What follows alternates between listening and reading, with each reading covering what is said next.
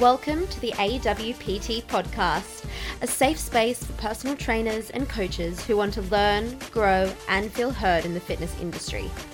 Each week, we'll bring you industry relevant discussions on all things coaching, mindset, and professional development, empowering you with the tools to be a competent and confident coach.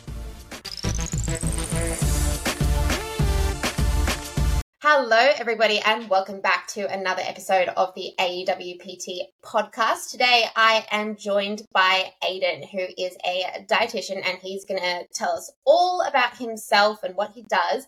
And today, we're going to be talking about ADHD and nutrition and how we can potentially manage certain conditions, certain symptoms through food and, you know, accurate nutrition and planning. Um, but before we jump into all of that, um, I'd love to know, Aidan, for you to sort of introduce yourself and tell us a little bit about who you are, what you do, what you love, all of that good stuff. So, I am a dietitian and I view myself as a bit of a split between dietitian, seeing clients and everything like that, content creator, and now more so business owner as well. And I try to split my time like mostly between those two first two buckets of seeing clients and then creating content. And that kind of leads into like, what do I post about? Like I, I post about kind of what I'm interested in from a nutrition perspective. And there's some common themes. I don't really have a niche, but like I do like body composition stuff, sports nutrition stuff, um, certain health related things, and anything that kind of catches my eye. And that's like where the ADHD stuff kind of like some people just like ask some questions, being like, "What should we do with ADHD?" And it was clear that it was like a large percentage of my audience cared about that, which is why I went so deep down this rabbit hole. Yeah, no, I love that. And we'll go into that because one of the things that I love about your page and everything that you do is sort of the plethora of detailed insight and sort of how you really deep dive into you know how we can use food and nutrition to manage or address like a variety of different conditions. And obviously today we're going to be talking about ADHD and I think I mean this is probably just partly naivety and a lack of education on my part but I really haven't heard a lot about nutrition and ADHD um, spoken about. But obviously it's such a don't want to say it's such a prevalent condition, but so many people manage ADHD and manage ADHD symptoms. And so I think it's important not only to sort of understand the condition, but understand how the condition and the symptoms of the disorder are going to impact how they navigate food sensitivities and you know behavioral um, symptoms around food and eating and nutrition as well yeah, and I think the point you touched on with like not many people speaking about or creating content on it, it kind of tells you a few things. Like one, it kind of tells you how effective nutrition interventions can be, like jumping to the conclusion of that. Like it means it can't cure it, so to speak. You can definitely help manage symptoms, you can definitely improve symptoms. You can think about ADHD almost as a bit of a spectrum in a way where it's like somebody could be near a diagnosis but not get a diagnosis. And it makes it interesting being like, hang on, if nutrition plays a role here, could that have pushed them away from getting a diagnosis? Or if somebody had certain stuff that we're going to talk about, could that push them towards a diagnosis? It gets much into semantics there. And then the other thing that it tells you that there's a lot of people not talking about is like the controversial nature of it in a way as well about being like there's going to be some stuff that I'm going to talk through today that is just like kind of just like factual information. And then there's going to be some stuff that could just be like tips, so to speak. And the tips is where it gets a bit controversial because it's like not every tip is going to work for everybody. And somebody who here's a tip that I put out there that doesn't work for them, like could view that quite negatively as well, which is a really hard part to navigate in this space. Yeah, that's such an interesting point to bring up because I mean, it it definitely is relevant to a whole variety of different conditions and disorders that people go through in that everybody experiences things differently. And so when you know we're talking about a condition in sort of a broad sense if not everybody relates to every single symptom or how you know uh, you know a, a general understanding of how the disorder might affect you then people can get yeah definitely a little bit iffy about you know, because I think too, ADHD as well as other disorders, as well as like mental health conditions and stuff like that, can become like it's a very deeply personal um, mm. thing to experience. And for a lot of people, it becomes a big part of their identity, you know, for right or for wrong.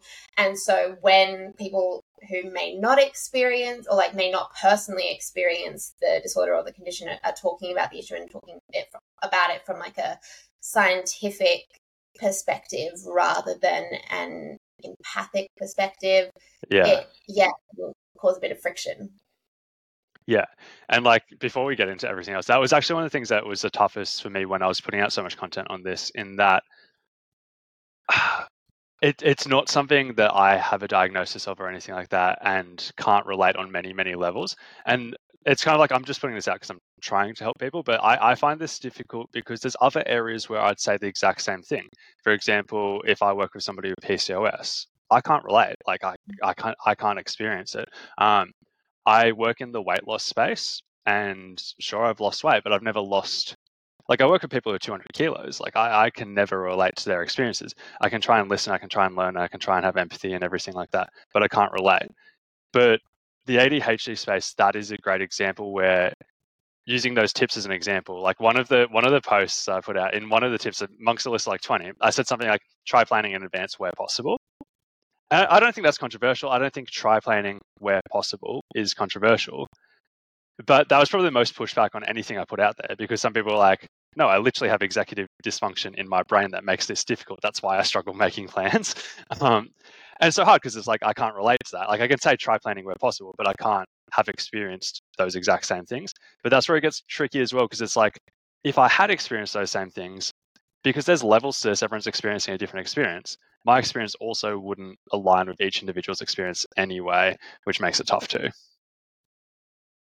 Yeah, definitely. I we did a podcast um, last week. It came out last week on um, diversity and representation within the fitness industry, and one of the things that we were talking about was um, the experience of people of color and people of different cultured backgrounds and how other people such as you know white co- white coaches can't necessarily empathize or fully understand the experiences of you know these other people of color um, however on a personal level because we haven't had to experience it because of the privileges that we've had.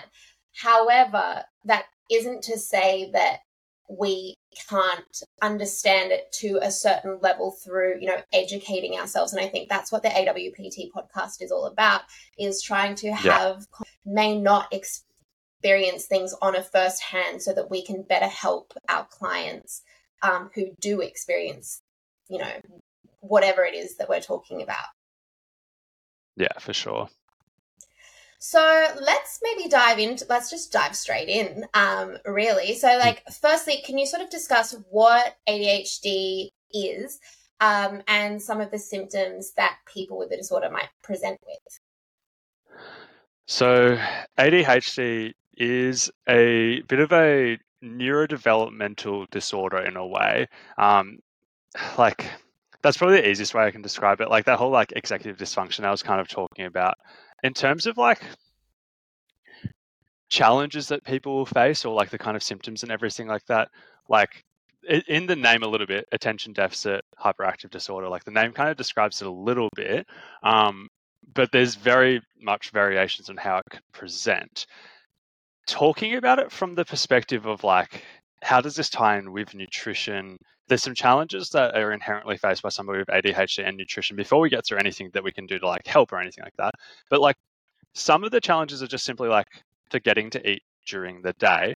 Something that not everybody experiences, but is a bit of a common experience is although people might struggle with attention at times for things that don't interest them, they can massively hyper focus on things that do interest them.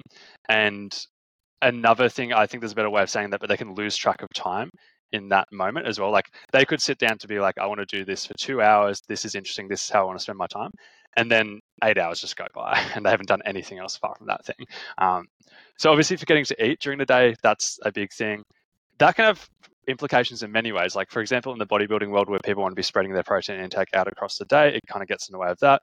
But even just general life, like sometimes people forget to overeat during the day, or so they forget to eat during the day and then they overeat at night because they're so hungry. Um, binge eating disorder is far more common in people with ADHD as well. That's partly tied in with that as well.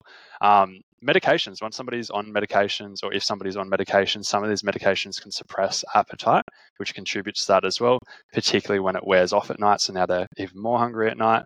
Um, some digestive problems, some food sensitivities, sometimes impulsive decision making. I think some people oversimplify this, but some people have referred to it as dopamine seeking. So, for example, choosing a high sugar food for that kind of like reward center type thing. Um, difficulty with planning and pre- preparation. Like some people can just like plan ahead, meal prep, and everything like that. Um, some people that will be harder for. Um, and then that preparation and everything like that can lead to other food choices as well. So there's so many things that can be going on from a food perspective that makes nutrition more difficult. Yeah, there's so many things that you said within that answer that like I want to sort of dive into a little bit, um, especially the dopamine seeking um, sort of sugar um, kind of conversation around ADHD hmm. nutrition mm. because I know you did a post on that in particular. Um, and it was mm-hmm. interesting, like reading through some of the comments on that and how some people like, oh yeah, like I know that potentially reducing my sugar intake is going to be beneficial for me, but like the the thrill of the sugar like keeps bringing me yeah. back. All of that. Can you talk a little bit about sugar and ADHD? Yeah. So this is probably the most controversial one. So let's let's get into that one. Um, so like the the first thing first thing we kind of just that you kind of just touched on about how um seeking sugar more that's that's very clear like that's very clear. Um where it gets controversial is does it contribute to symptoms? And i've seen some very smart people who work in the adhd space very clearly be like there's a clear link. It's so clear. It's so obvious. We see this all the time. The part where it gets really tricky and where you're combining all of these things is the meta-analysis data looking at all the research on the topic has found no link between ADHD and sugar, as in higher sugar intake when all other variables are equal has not contributed to ADHD symptoms. And then the third part that makes this really complex is if you speak to the parent of a child with ADHD, there is a high chance that they're going to have made a link as well, just being like, oh, every time my child has sugar, they get more hyperactive, or there's so many things that go on there. And there's so many explanations for that and like I, I think it's worthwhile paying attention to both. It's worthwhile paying attention to what the research has shown um, particularly because research can do like randomized controlled situations where it's like let's give half of these people placebo and let's give half of them sugar or alternatively it's like let's give them a calorie amount, amount of something that isn't sugar versus sugar and we can see that under those settings we can't really find much difference. But in the real world, why is it that we'd find changes in behavior? Like one is simply that sugar contains a lot of calories. If somebody's already got a tendency towards hyperactivity and they have more calories, more energy, maybe that's a factor. Um, I haven't touched on this yet, but we're going to talk about micronutrients later probably. And high sugar intake usually means low micronutrient intake. That could be a factor. High sugar usually means high intake of artificial colors. Like uh, when people are eating sugar, is it just straight up sugar or is it like lollies? Is it soft drink? Is it these things that have colors in them as well? We'll probably talk about that as well. Um, expectation of symptoms and behavior change. Like I know my parents, for example, used to always make jokes being like, when you have kids one day, we'll load them up on red frogs and they'll come home and they'll be crazy. And that that means the parents would potentially be expecting behavior change, but what if the kids also hear them saying that? There's so many things there. Um, and then there's individual variation too that doesn't get picked up picked up in averages.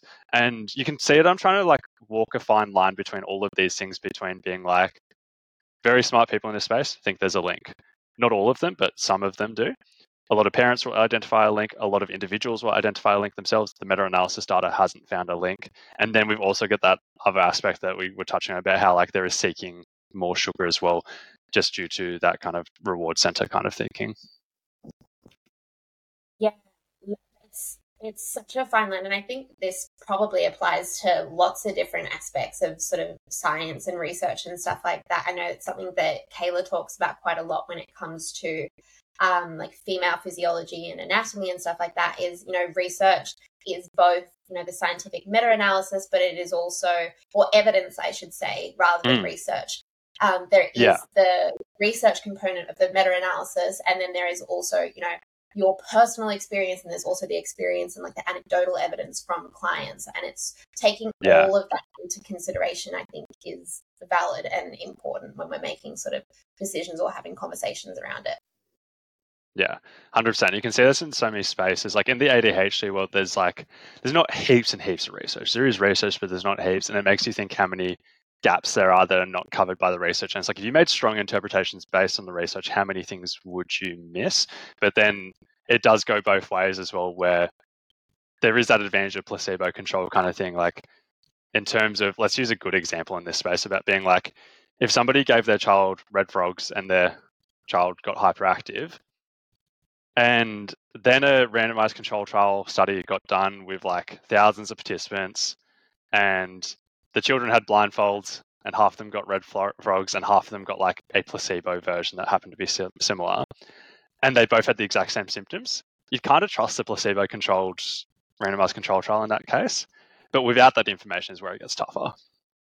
Mm, definitely. And also, it's, I suppose, one of the things with like a study around sort of hyperactivity and like sugar and stuff like that, particularly mm. with kids, is when it comes to sort of that idea of placebo, surely there is also an element of, you know, if there's a lot of hyperactivity going on around you with other people being like amped up on sugar, yeah, yeah, yeah. someone with ADHD, you're probably going to cotton on to that kind of energy. And that's also going to impact you just from like a behavioral standpoint as well. Yeah and that's part of the anecdotal stuff with like a lot of stuff like revolves around there like oh every time i take my child to a party that has this like that happens and it, it's hard to say like what is causing what. There's so many variables going on. Mm, definitely. And so let's sort of dive a little bit deeper into that i suppose behavioral side of adhd and the symptoms around it. I don't even know if behavioral is the right word but um, mm you know, it's in the name in terms of this like hyperactive sort of disorder mm. and how that is going to have an impact on a person's nutritional requirements. I'm just thinking, I suppose, like putting two and two together is that if someone has ADHD and they're potentially quite sort of hyperactive, that is going to have an impact on their NEAT and, you know, the amount of energy that they're yeah. expending throughout the day because they are potentially moving more. Um, can we maybe yeah dive into that a little bit in terms of how that has an impact on someone who has ADHD and what that means as far as you know adapting a person's nutrition plan. So if we're looking at solely from a calorie perspective, I haven't directly seen research on that, but there's a few like like we can make a safe bet that it does increase NEAT. Um, an example that I often share with people is Parkinson's disease, where people are shaking all the time, um, we see dramatic increases in energy expenditure in that. Like from a nutrition perspective, it's like trying to make sure they eat enough is is a common challenge. So yeah, I'd say we'd see that with ADHD. Um, it's just hard to put it on a tier of like how much things matter with like everything else that's also going on as well. True. Well, I suppose as as you were saying earlier, you know, there's also the different element of the fact that a lot of people with ADHD might experience, you know, that hyperfixation and and not eating enough throughout the day just because of their other symptoms, yeah. let alone that, you know, additional, you know, potential um, energy expenditure throughout the day. Yeah, for sure. Can we talk about micronutrients? I'd love to talk about yes, that. Let's do it. Let's do it. Yeah, yeah, because I like there's there's a lot of stuff that like if somebody's listening to this with ADHD, they might be at this point being like, I just don't feel like I've got anything that's useful yet, and like I'm hoping I'm hoping to give something here. So there's a lot of common nutrients that have been identified as being more likely to be deficient or low in people with ADHD. And the first thought you might have with that is chicken or the egg scenario, being like, is that because people with ADHD have different nutrition intakes? Are they more likely to have different food preferences? We kind of just talked about that um, whole dopamine seeking kind of thing, where choosing high sugar foods, etc., impulsive decision making, poor planning, etc. So that's part of it. But the other part of it is we can really solve that problem easily by being like, what does the research show when we address these deficiencies? Does it change that? Does it change symptoms? And that's where things get really exciting for me because this is a part where I can share like it's not just my thoughts or opinions. It's like literally just me being, hey, the research has shown that if we address this thing, it improves symptoms. So the first one I'm going to start with is iron deficiency. if somebody has iron deficiency, addressing iron deficiency seems pretty clearly to help ADHD symptoms. Where that gets more exciting, because that by itself is a little bit boring to me, because I'm like, iron deficiency is like it's relatively common in women. It's not super common in men. Um, but where it gets more exciting to me is the research just shows that people with ADHD are far more likely to be iron deficient. And partly that is just due to differences in food preferences and stuff like that. But there's also a bit of like uh, some smart people have pointed out that there's a thing called hepcidin, which basically reduces iron absorption, and maybe that's in play with ADHD. Um, I haven't seen much on that, but one study found that like 84% of children with ADHD were low in ferritin, which is a marker of iron status, and 18% in the control group were low, which therefore means like I, I think it's a stretch to say that that's going to work perfectly at a population level, being like 84% of children with ADHD. Like, I think it's a hot take to say that, but I think it's pretty safe to say a large percentage of people with ADHD, in children at least, have low iron. And it's almost like one of the first things you should do is get a blood test just to see, because if you address that, it helps improve symptoms. Yeah. Going. Sorry. Going into other stuff, like there's a bunch of other stuff that will go through quicker than the iron one. The iron one I'm just like really interested in, but like omega threes, a systematic review found that like 13 out of 16 studies on omega threes and omega six supplementation found improvements in symptoms. This is a simple one. If your dietary intake of omega threes isn't great, like if you're not having fish two to three times a week with at least one of them coming from a fatty source like salmon, it probably makes sense to supplement omega 3. This isn't something that's going to change the game. It's not going to like solve ADHD, but it helps symptoms in a lot of cases. Um, zinc supplementation, like I, I actually don't just recommend zinc supplementation willy nilly. I think like having a good diet is a starting point. But the reason I'm talking about this is because every study, so there's four to the best of my knowledge, that have been done on zinc supplementation in those with ADHD has improved symptoms as I said, I just increased dietary intake of that, but it's useful to know that. Um, vitamin D supplementation, I think everybody should get their vitamin D status checked at least at some stage. Um, but deficiency of vitamin D seems a little bit linked with ADHD symptoms. I think it's important to address that deficiency anyway for other reasons. So it's a nice bonus that this could help that. Um, some researchers found that people with, mag- with ADHD have lower levels of magnesium in their body as well. Once again, it makes sense to be on top of that in terms of higher dietary intake. B vitamins, this is where it gets trickier because there doesn't be that doesn't seem to be that link in both directions. Where people with ADHD clearly have lower levels of B vitamins, um, and the lower they are, the more linked it has been with severity of symptoms. But research on addressing that has not been as promising, so I don't have a strong opinion there. But then the final thing that I think this is like the nail in the coffin that micronutrients matter is that there's two studies on multivitamin supplements and ADHD symptoms. And they've both found that adding multivitamins improves symptoms across the board on average, which therefore tells you like I've just listed a bunch of micronutrients that are important, but it's like really just a better intake of micronutrients in general seems to be a good thing when you're working with clients, you touched on obviously food comes first, and then you know mm. supplementation comes sort of second to that. Um, how do you go about? I suppose, do you prefer prescribing or encouraging specific vitamins in terms of like a specific omega 3 vitamin or a specific vitamin D vitamin? Or do you go down the route of the multivitamins, especially because I'm imagining too with ADHD, and we touched on it earlier in terms of like meal prep, for example, that being hard, you know, behaviorally to yeah. sort of like stay on top of. Um, any kind of supplementation is potentially going to be an additional kind of like stressor. yeah, yeah, that, that's exactly right. So my first thought, and this isn't helpful for anybody listening, but like my first thought is when somebody does tell me what they eat and everything like that, I can usually get a pretty good gauge about being like, oh, this intake's low, this intake. Like I can usually figure some stuff out pretty quickly. Um, in a previous job, I used to use um, app called Food Zone, which would basically measure people's micronutrient intake in comparison to what they said. Obviously, it's not perfect because what people say they eat isn't a perfect representation of what they do, but it, it can give you a clear insight is like this nutrient is super low or something like that. So if I can pinpoint specific things that are low, through dietary intake. That would be the first thing I'd address either through food or supplements. The next one is like some of these things can be easy on a blood test. Like if you um, get a blood test, you can find iron and you can find um, vitamin D quite easily if those are deficient.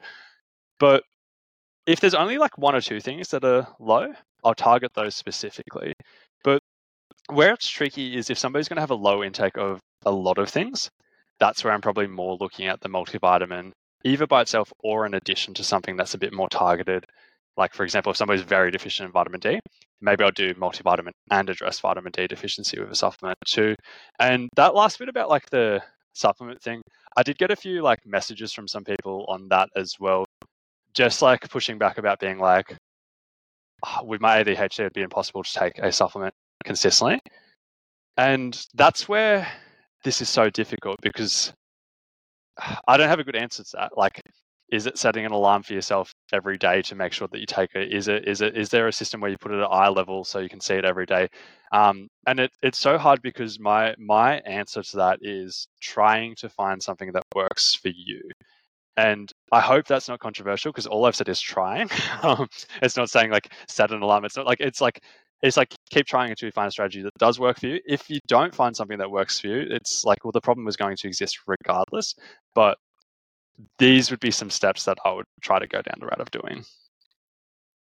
Yeah, and I would love to sort of dive into a couple more of those um, tips, which I know you said like mm. you, you, don't want it to come across as controversial, and, and yeah, yeah, yeah. You know, maybe this is like naive of me because I also don't mm. um, experience ADHD, um, mm. but like it doesn't sound controversial as far as like you can tr- try these, like take it or leave it. Um, yeah. like the the AWPT podcast is primarily um, our audience is primarily coaches as well. So you know, for the people listening to this that might be working with clients with ADHD, I think mm. it's it's good for us to sort of arm ourselves with a variety of different tools that we can then present yeah. to our clients to say, again, try these. Like I, I don't know if it's necessarily going to be perfect for you, but like there's some stuff that we can do to just experiment really. Because um, as you said, like if it doesn't work, you're not going to necessarily be worse off symptom wise than than you were before. Yeah. Um, yeah. So when it comes to, I guess, n- food and meal planning and ensuring that you're getting enough micronutrients, especially some of those ones, those key ones that you were talking about before, in terms of iron, in terms of zinc, omega 3s, all of this kind of stuff as well. Um, one of the things that you've talked about in your posts, and also I know um, Amy, who's the head of the female specific nutrition course, and, and she does have ADHD, has talked about is sort of overstimulation even when it comes with food and making foods like highly sort of palatable and like having you know different textures and stuff like that and figuring out what textures you know are preferable i suppose to the individual um, when you personally are working with clients that have adhd what are some of the discussions that you're having around making meals that are both micronutrient rich but are also going to suit the individual and like how they experience food. Yeah, this answer is going to suck, but I try to just meet them where they're at, trust trust their judgment in terms of like if they say something works for them, I just try and go on that one. I just try and go with what works for them and try and make the best of that situation.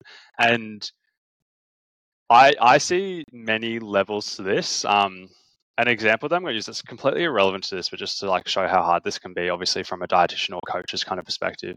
Um, I've seen a lot of people with autism, and fussy eating, quote unquote, with autism can be so challenging, right? Um, an example that I, I kind of like to share to display this is if you have a five year old and you serve them something for dinner that they don't like and they don't want to eat, if you left them in a room by themselves for a long period of time and you just kept offering it to them in a palatable way, say it's warm or whatever, um, they won't starve themselves eventually they will eat.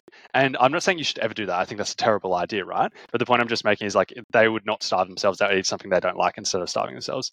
Somebody with autism would rather get hospitalized for starve like than eat that thing. In some cases, not every single person, right? But like um, fussy eating can be like on another level with autism. And then I look at that from a perspective of like a dietitian or coach, just being like, what do you do with that person if like if there's they're missing some major things and we just can't get them, like you just do the best you can, whether that is addressing it through supplementation or anything like that. And that's how I treat ADHD on a different level about being like, I meet them where they're at, I try to find what works for them.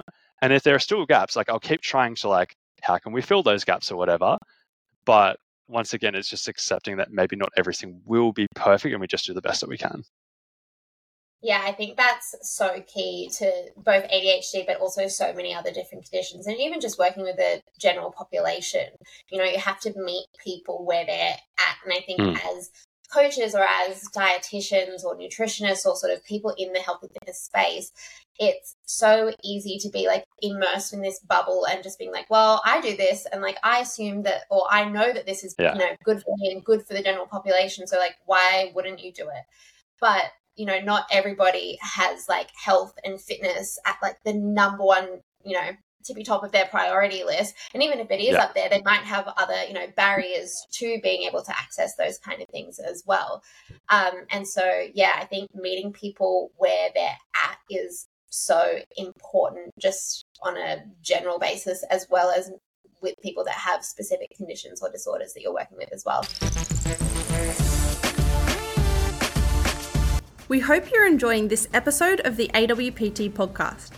I'm Kayla, the founder of AWPT University, and if you're here, you're probably a dedicated fitness professional, personal trainer, or online coach who aspires to create an impact in the women's health and fitness industry through upleveling your knowledge and skills, servicing your clients to the highest standard, and building a business that changes both you and your clients' lives. Because we value your continuous education and want to reward our podcast listeners who are committed to their growth and learning, we want to gift you $200 off our OG AWPT 8 week certification. This comprehensive online course covers women's anatomy and biomechanics, training and programming for women, female specific nutrition and health, training during pregnancy and postpartum, peri and postmenopausal considerations, and so much more. Visit www.awptuniversity.com today and use the code AWPTPodcast, one word and all uppercase, at checkout for $200 off. We've also linked it in the show notes for your convenience. Now, back to the episode. So, you mentioned earlier about um, I, I can't recall if it was iron or if it was with the omega 3 example, um, in terms of people with ADHD are potentially slightly more deficient in that. And the link, obviously, to our earlier discussion around sort of leaning towards things that are a bit more highly palatable, if, if we'll say mm-hmm. that, or those sort of dopamine foods how would you go about working with a client that may initially reach towards those like more highly palatable foods but having like that conversation around can we find a balance yeah, and that's so tough because one, we're managing the ADHD, but also managing a person. Because like if you were working with a person without ADHD who also reaches for hyperpalatable foods, you'd have a bunch of strategies in mind that you think could help them. And it's so hard because with ADHD, it's like, can we do any of those same strategies? Like there's a lot of those things that could also help, and we're also layering in the ADHD on top. So like some of the first things that like I would start with is firstly doing the like, are we eating enough throughout the day? And somebody who's reaching for these foods would rarely be like, oh no, I'm doing that because I'm hungry. I'm doing that because I just want to eat those foods. Like they'll they'll usually like rarely link it to the hunger. But at least if we can rule out the hunger as a starting point, at least if we can be on top of that, that can make it a slightly easier decision to potentially not have that thing. Um, structure and environment obviously matter. This is where it gets really, really complicated in terms of being like, if you have easy access to stuff all the time, you're probably more likely to have that stuff all the time. Obviously, there's a balance there. I'm not trying to say never have hyper palatable food around you ever. But if you work in an environment where it's always like next to you or whatever, it's also harder to say no to this stuff, particularly if you do make impulsive decisions. Um, three is that kind of like planning and preparation once again where possible. That then extends to eating regularly throughout the day. That then extends to um, avoiding that kind of hyper focusing in a way because like in a way that hyper focus is like a bit of a superpower like it helps people get a lot of stuff done if they want to get that stuff done. But like that's where i think like little things like alarms come into play being like once again this won't work for everybody but if if you say i'm going to sit down for two hours then i'm going to stop and then i'm going to eat I think setting an alarm for two hours time is a useful thing because it allows you to kind of take um, it allows you to use that hyper focus in a good way for those two hours without trying to think about how you've got to pull yourself away from that to then eat because the alarm will take you back ideally um, yeah there's there's so many so many things you can do with that but like i also think just starting with basic things about feeling well having a good overall diet where possible is a starting point and i think you know obviously depending on the individual meal prepping and whatnot might not be possible as far as you know whether or not no. they they think to do it all of that kind of stuff but if we're just generalizing it as like a potential option in my head at least like that sounds like a really good or useful tool because yeah. then you're I... taking away the option of oh well the you know highly palatable highly processed food is like is just easier and like there's more access to it so if you've got the option of a meal prep and whether that is you know a meal prep that you make yourself or you know depending on on the person's means there's also so many different options out in the world of like of meal prep that's done for you in terms of you know certain yeah. companies and stuff that those like microwavable meals that are you know healthier than just like lean cuisine. Um but like that's also potentially i would imagine another option. Yeah that's exactly right. That's like really the next thing that i was going to talk to just being like if meal prepping is unrealistic or if cooking regularly is unrealistic you do the next like you you save time where you can like one is like those microwavable meals. Another thing is like little things like microwavable rice microwavable even microwavable pasta and stuff like that pre-cut salad vegetables um, there's other things like even like those roast vegetable trays and stuff like that where it's like it's all cut up for you like you do just put it in the oven or whatever but it means you don't have to do all these things spend time on all of these things etc um, there's so many different ways you can go about that to make it quicker yeah, it's more of that sort of like food prepping rather than meal prepping. So you have sort of ingredients on hand that you can sort of like throw together any kind of meal rather than, yeah, like spending four hours on a Sunday, like creating three different recipes. Yeah, for sure. Um, the other thing that you did a post on, which I would love to chat about, is the um, link between elimination diets and ADHD. Yeah. Um, I know you mentioned in that that that was potentially a little bit controversial as well. Um, and so. I wondered, you know, why? And when you're talking about elimination diets, are you talking like what are you talking about specifically? Yeah.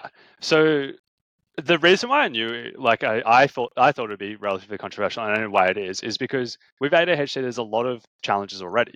Like all those things we just talked about are challenges, and then the other thing is the prevalence of binge eating is quite high as well. And we know very clearly with binge eating that adding a restriction is not the answer. That's probably more likely to lead to binge eating, and that's a difficult topic in itself because somebody who binge eats often finds in the short term if they restrict more they feel like they have more control over it but very clearly like long term that that makes things worse right um, on average so the thing that makes it controversial is that the research is really positive on elimination diets. Um, and I was just kind of sharing that just because I'm like, I think that's interesting, right? If I had ADHD, I'd want to know that this research exists. Whether or not I want to go down that route, I just think it's interesting. So, 12 studies on the topic. 10 of them found consistent improvements in participants who were on an elimination diet. I'll talk about what the type of diet is as well. But in terms of like how effective those studies or that research has been, it's like they found 50 to 80% of participants experienced noticeable improvements in symptoms. And in the in one of like one of the other two studies that didn't, like they found 24% of people noticed improvements, and then the 12 study just found no improvement, right? Um, that tells you a few things just off the bat. 50 to 80%, it's promising, right? But then lot. there's still 20 yeah it's, it's exciting right? But then there's also 20 to 50% who noticed no improvement and that's what makes this a bit tough. Um, the most common because there's obviously been multiple elimination style diets tried which is why i call it an elimination diet rather than giving it a name. But the most common thing that has been found to be effective is called an oligoantigenic diet which is a fancy way of saying it's a diet that it avoids common food allergens. And that seems weird. That's like kind of insinuating that if this works, ADHD has a food allergy component in a decent portion of cases, or it's insinuating that when you cut out a bunch of foods, it works and we don't fully know why. Maybe it's completely unrelated to allergies. Like there's so many potential explanations. But the most common diet, if you wanted a name of a diet, is called the Few Foods diet. And basically, it's super restrictive. It cuts out pretty much every common food allergen. So it's cutting out things like milk, cheese, eggs, chocolate, nuts, etc. But like, if you went and firstly, if you Google this and you try and find a list, it's actually hard to find a list. I believe there's probably like books and stuff like that that goes through in a bit more detail. But it's actually hard to find online a list that talks through this. But basically, it's just a very highly restrictive diet. The goal of it is that you eliminate a bunch of foods then you slowly reintroduce foods to try and figure out what causes symptoms, and then you personalize the diet. And it can take up to about 18 months to go through the entire thing. Cool. So, recapping exciting, doesn't work for everybody, very hard to do. Anything you want to say before I talk more about that? Uh no, I guess again, like I am trying to sort of just envision this diet just based on sort of my own experiences, and I'm thinking somewhat like low FODMAP esque in the sense that again that's another hmm. sort of elimination diet where you're like cutting out a lot of food and it sucks yeah.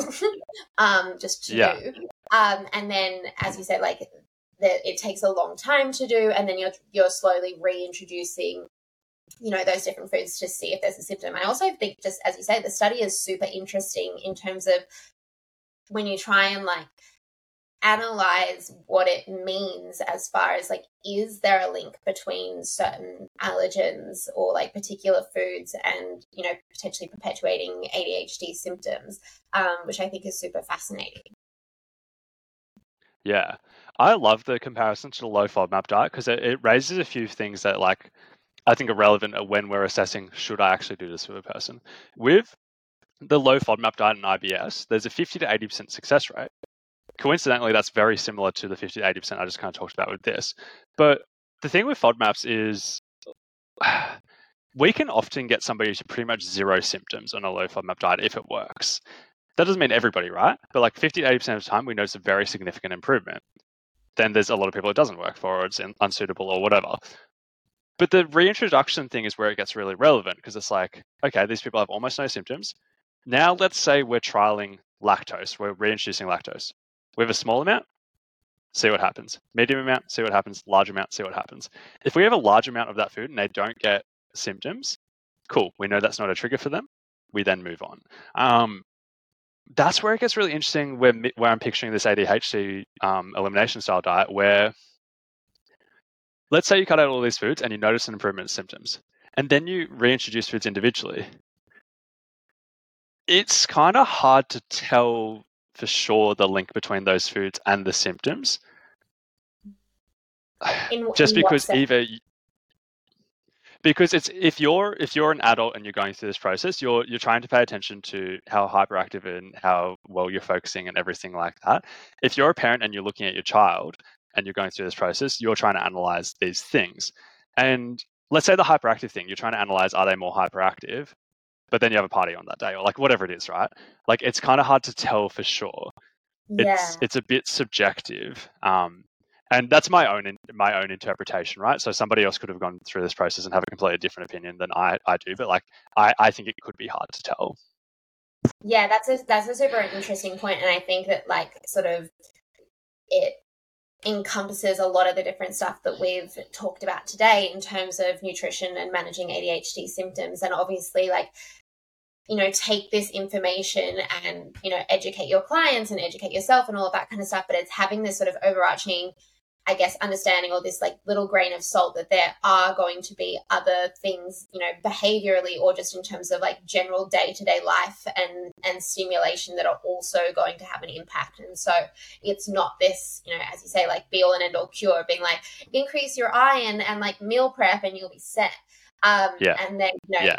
You can be having your your high protein steak meal prep at a party, but then there's you know all of these like blasting music playing and like it's a really tight space and then your your symptoms are going to sort of be exacerbated. So i think that's a yeah really interesting and like important point to sort of bring up again that that there's there's so many different layers to this conversation.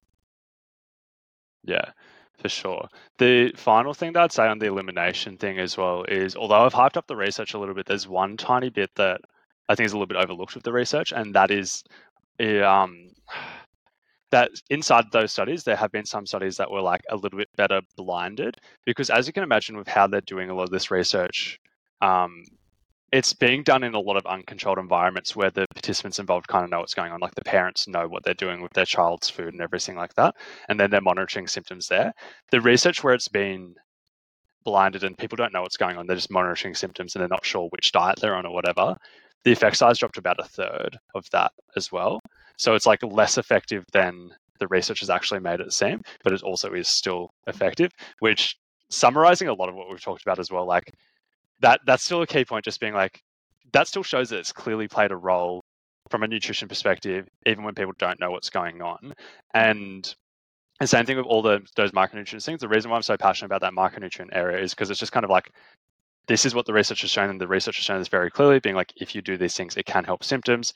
How much it can help, hard to say. That's individual. Some people will be a game changer. Some people will just help a little bit. Some people it may not help at all. But with that knowledge, you can kind of try to address that to the best of your ability and see what happens from there.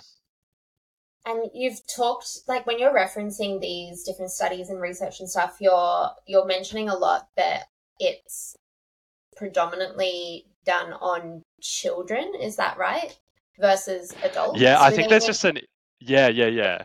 And that that's where it's interesting for me because I, I think the majority of my audience who are interested in me talking about ADHD are adults who care about it for themselves. Like I do think there is some people who are caring about for children's and stuff like that, but just the demographic who follows me, it's mostly people between 20 and 40. So obviously towards the 40, maybe children, but like a lot of people have it for themselves because like they they go to work and they're kind of like, I just want to focus better at work or whatever it is. Um, but a lot of the research is done on children just because I think that's where the interest area is and that's where the funding ends up going.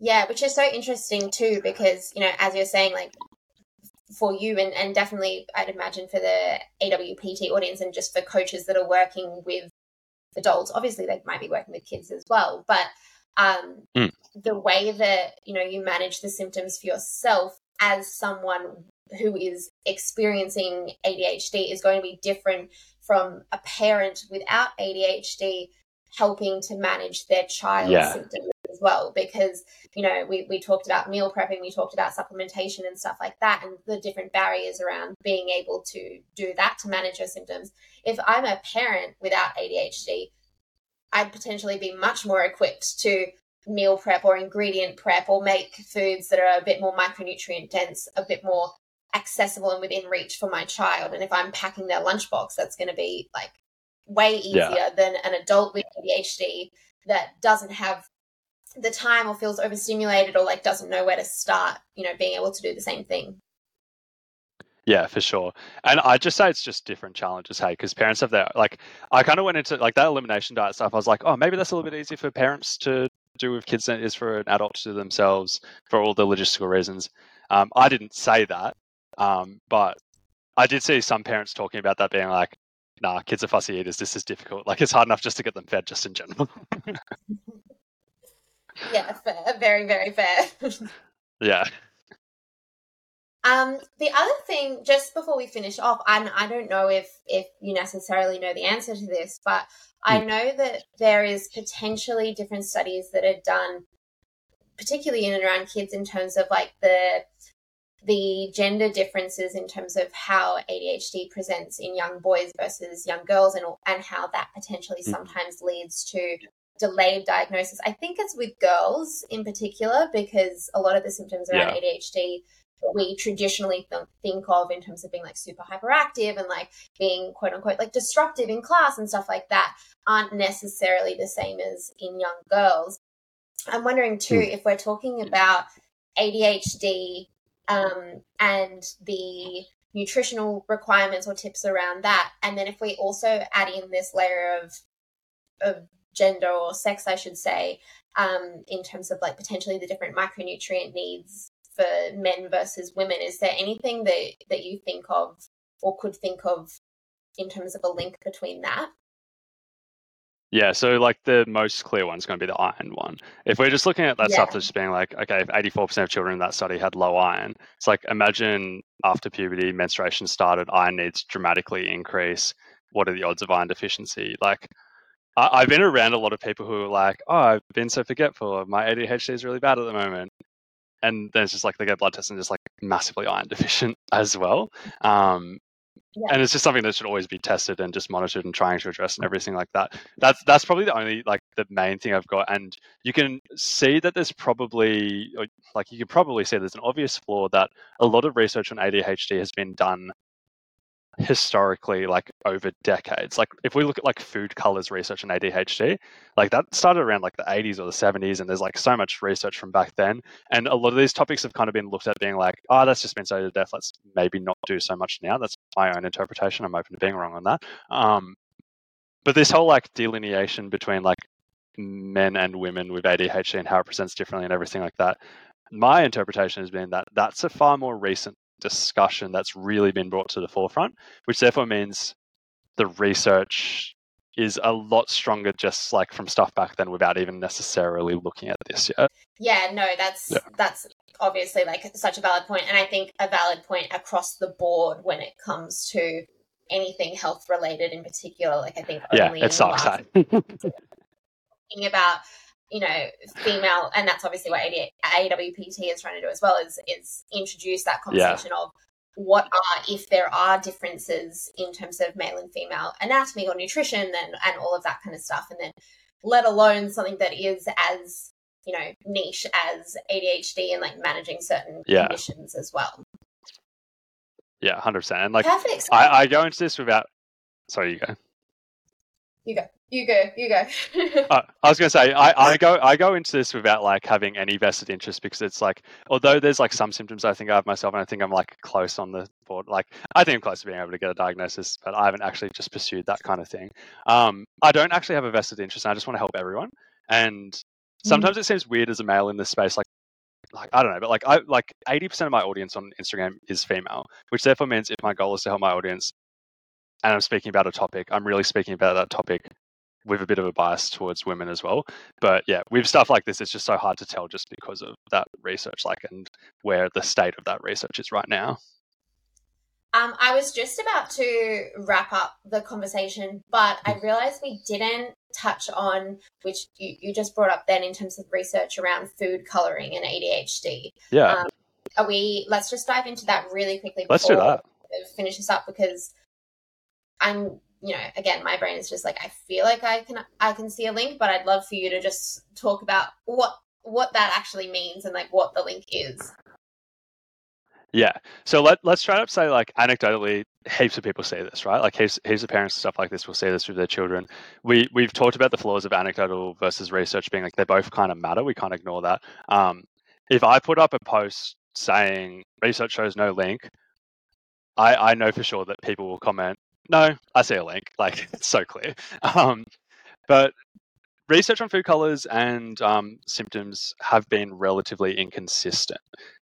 The sugar thing I said, meta analysis shows no link, very kind of clear in the research. With food colors, it's inconsistent. It's gone both ways. There, there was about six studies that I found, and two of the six, I think there's more than six, but like at least two found a pretty clear link. One was um, on a food color called tartrazine, which I think is like a yellowish kind of color, and they found like a dose response relationship, which is like when they measured symptoms, the higher the dosage got, the worse the symptoms got. And that's pretty clear cut, right? One thing that was tough with that study was that some people had no symptoms even at the highest dosage, which therefore means it wasn't relevant for everybody. The other thing was that it was a biased sample size in a way. I'm not saying this is a bad thing, but like they got parents to select children that they thought had symptoms from food colors to then go to this hospital based study. So it's already a group that we'd expect to have more symptoms from. So even in there to find that there were some that had no symptoms is really interesting. But the, that's just like talking about an individual study. There was like a literature review from 2012 which had like covered all the research and had a really nice summary. They mentioned that a lot of the research had some obvious flaws, for example, lack of placebo control, blinding, etc. They did highlight that there is a bit of research supporting that food colors can play a role with this, in particular of hyperactivity. Um, there's another thing, another thing I saw from the UK that the NHS has like six food colors listed. Like it wouldn't take long to find this on Google. If you typed in NHS food colors warnings, um, hyperactivity or ADHD, you'd find a list of six colors that have been more closely linked to symptoms than others. Which, because as you can imagine, some colors would probably be more linked to this than others. And in the UK, they actually have a warning on this. But the thing I was going to say with that literature review, which is so fascinating, and it's something that I've thought about a lot since going down this rabbit hole, is that they highlighted that this is not unique to ADHD. If you got a massive classroom of children, because once again, this research is done on children, but I, I would assume that this applies in adults. Um, and you did this dose response thing with food colors, and then you got children, sorry, teachers to monitor behavior without knowing what's going on or anything like that. They have noticed that children across the board increase in hyperactivity with these food colors. And that makes it so complex because I said even in that group of people with ADHD, some had no response to it, which therefore means this doesn't affect everybody. But then it also means that it affects people without diagnosable ADHD as well. And the literature review basically, like I said, it was like a bit of a public health thing. But I think that's interesting, just being like, that's actually a point that's kind of relevant for everybody, but it's complex because some colors might be more relevant than others. You can take that information how you will. Some people will look at that blanket and be like, just don't eat food colors. it's that simple. But the other final thing I'd wrap up on is that the effect size that was noticed with these food colors in pretty much all cases was relatively small. So it's like you could also interpret this by being like probably minimize intake of food colors, but it's also probably not too much of a stress if you have some occasionally as well. Yeah, it's not like the worst thing in the world, even if you know there is this general like yes, there probably is some effect, it's not going to the end of the world if you consume some. Why, I suppose, what is it about the food coloring? Is it like the the chemicals that are in it? Is it the you touched on it? Earlier, I couldn't is give you a good answer, hey, because like it. Yeah, because it, it, it is a chemical itself, but like so many things are chemicals. Like I couldn't give you a good answer as to why. And like I think if we had better answers to this, it'd be easy to even identify which specific colors cause this rather than just being like, oh, these ones are more linked in research to causing symptoms. Yeah, no, that's so interesting. Um, because yeah, as you said, like there could be a relationship with the fact that there's like a lot more sugar potentially in foods that are, are colored, or if it's yeah the the chemicals, or if it's you know partly just like the stimulation of like a colored food and like how much of a you know a fun food you're going to eat versus like a beige food or like Yeah. a gross green one or like whatever there's there's so much sort of that is wrapped up in this idea of like food sensitivity and color so let's wrap up this conversation. This has been fascinating, and I hope that everybody listening has also found this just as interesting as I have. Whether you know you experience ADHD yourself, and you know this is something that you can relate to, or perhaps obviously uh, there are parts of this conversation that you're like, nope, this does not apply to me, but maybe it might apply to one of your clients, and all of all of that good stuff. So before we finish this conversation, is there anything else that you wanted to add, Aidan, that we haven't touched on that you think is important? I actually think that has covered a lot of the things like that. Like, I, I just think very simply, just being like nutrition can play a role with ADHD. It would be silly to think that it cannot play a role whatsoever. Just as it would be equally silly to say, oh, if you just sort your diet out, it's going to solve everything. Like, it's somewhere in the middle there. Yeah, I think as I as I said, um, the only other person aside from you that I've really seen um, having a conversation about ADHD and training in nutrition is our female specific um, nutrition coach Amy, who also did a post recently on nutrition, but also training and how you know we as coaches might interact with our clients from like an exercise standpoint that might be beneficial for someone with ADHD as well. Um, so that's obviously another avenue that we can look at ADHD and Yeah. managing symptoms from like a coach's perspective.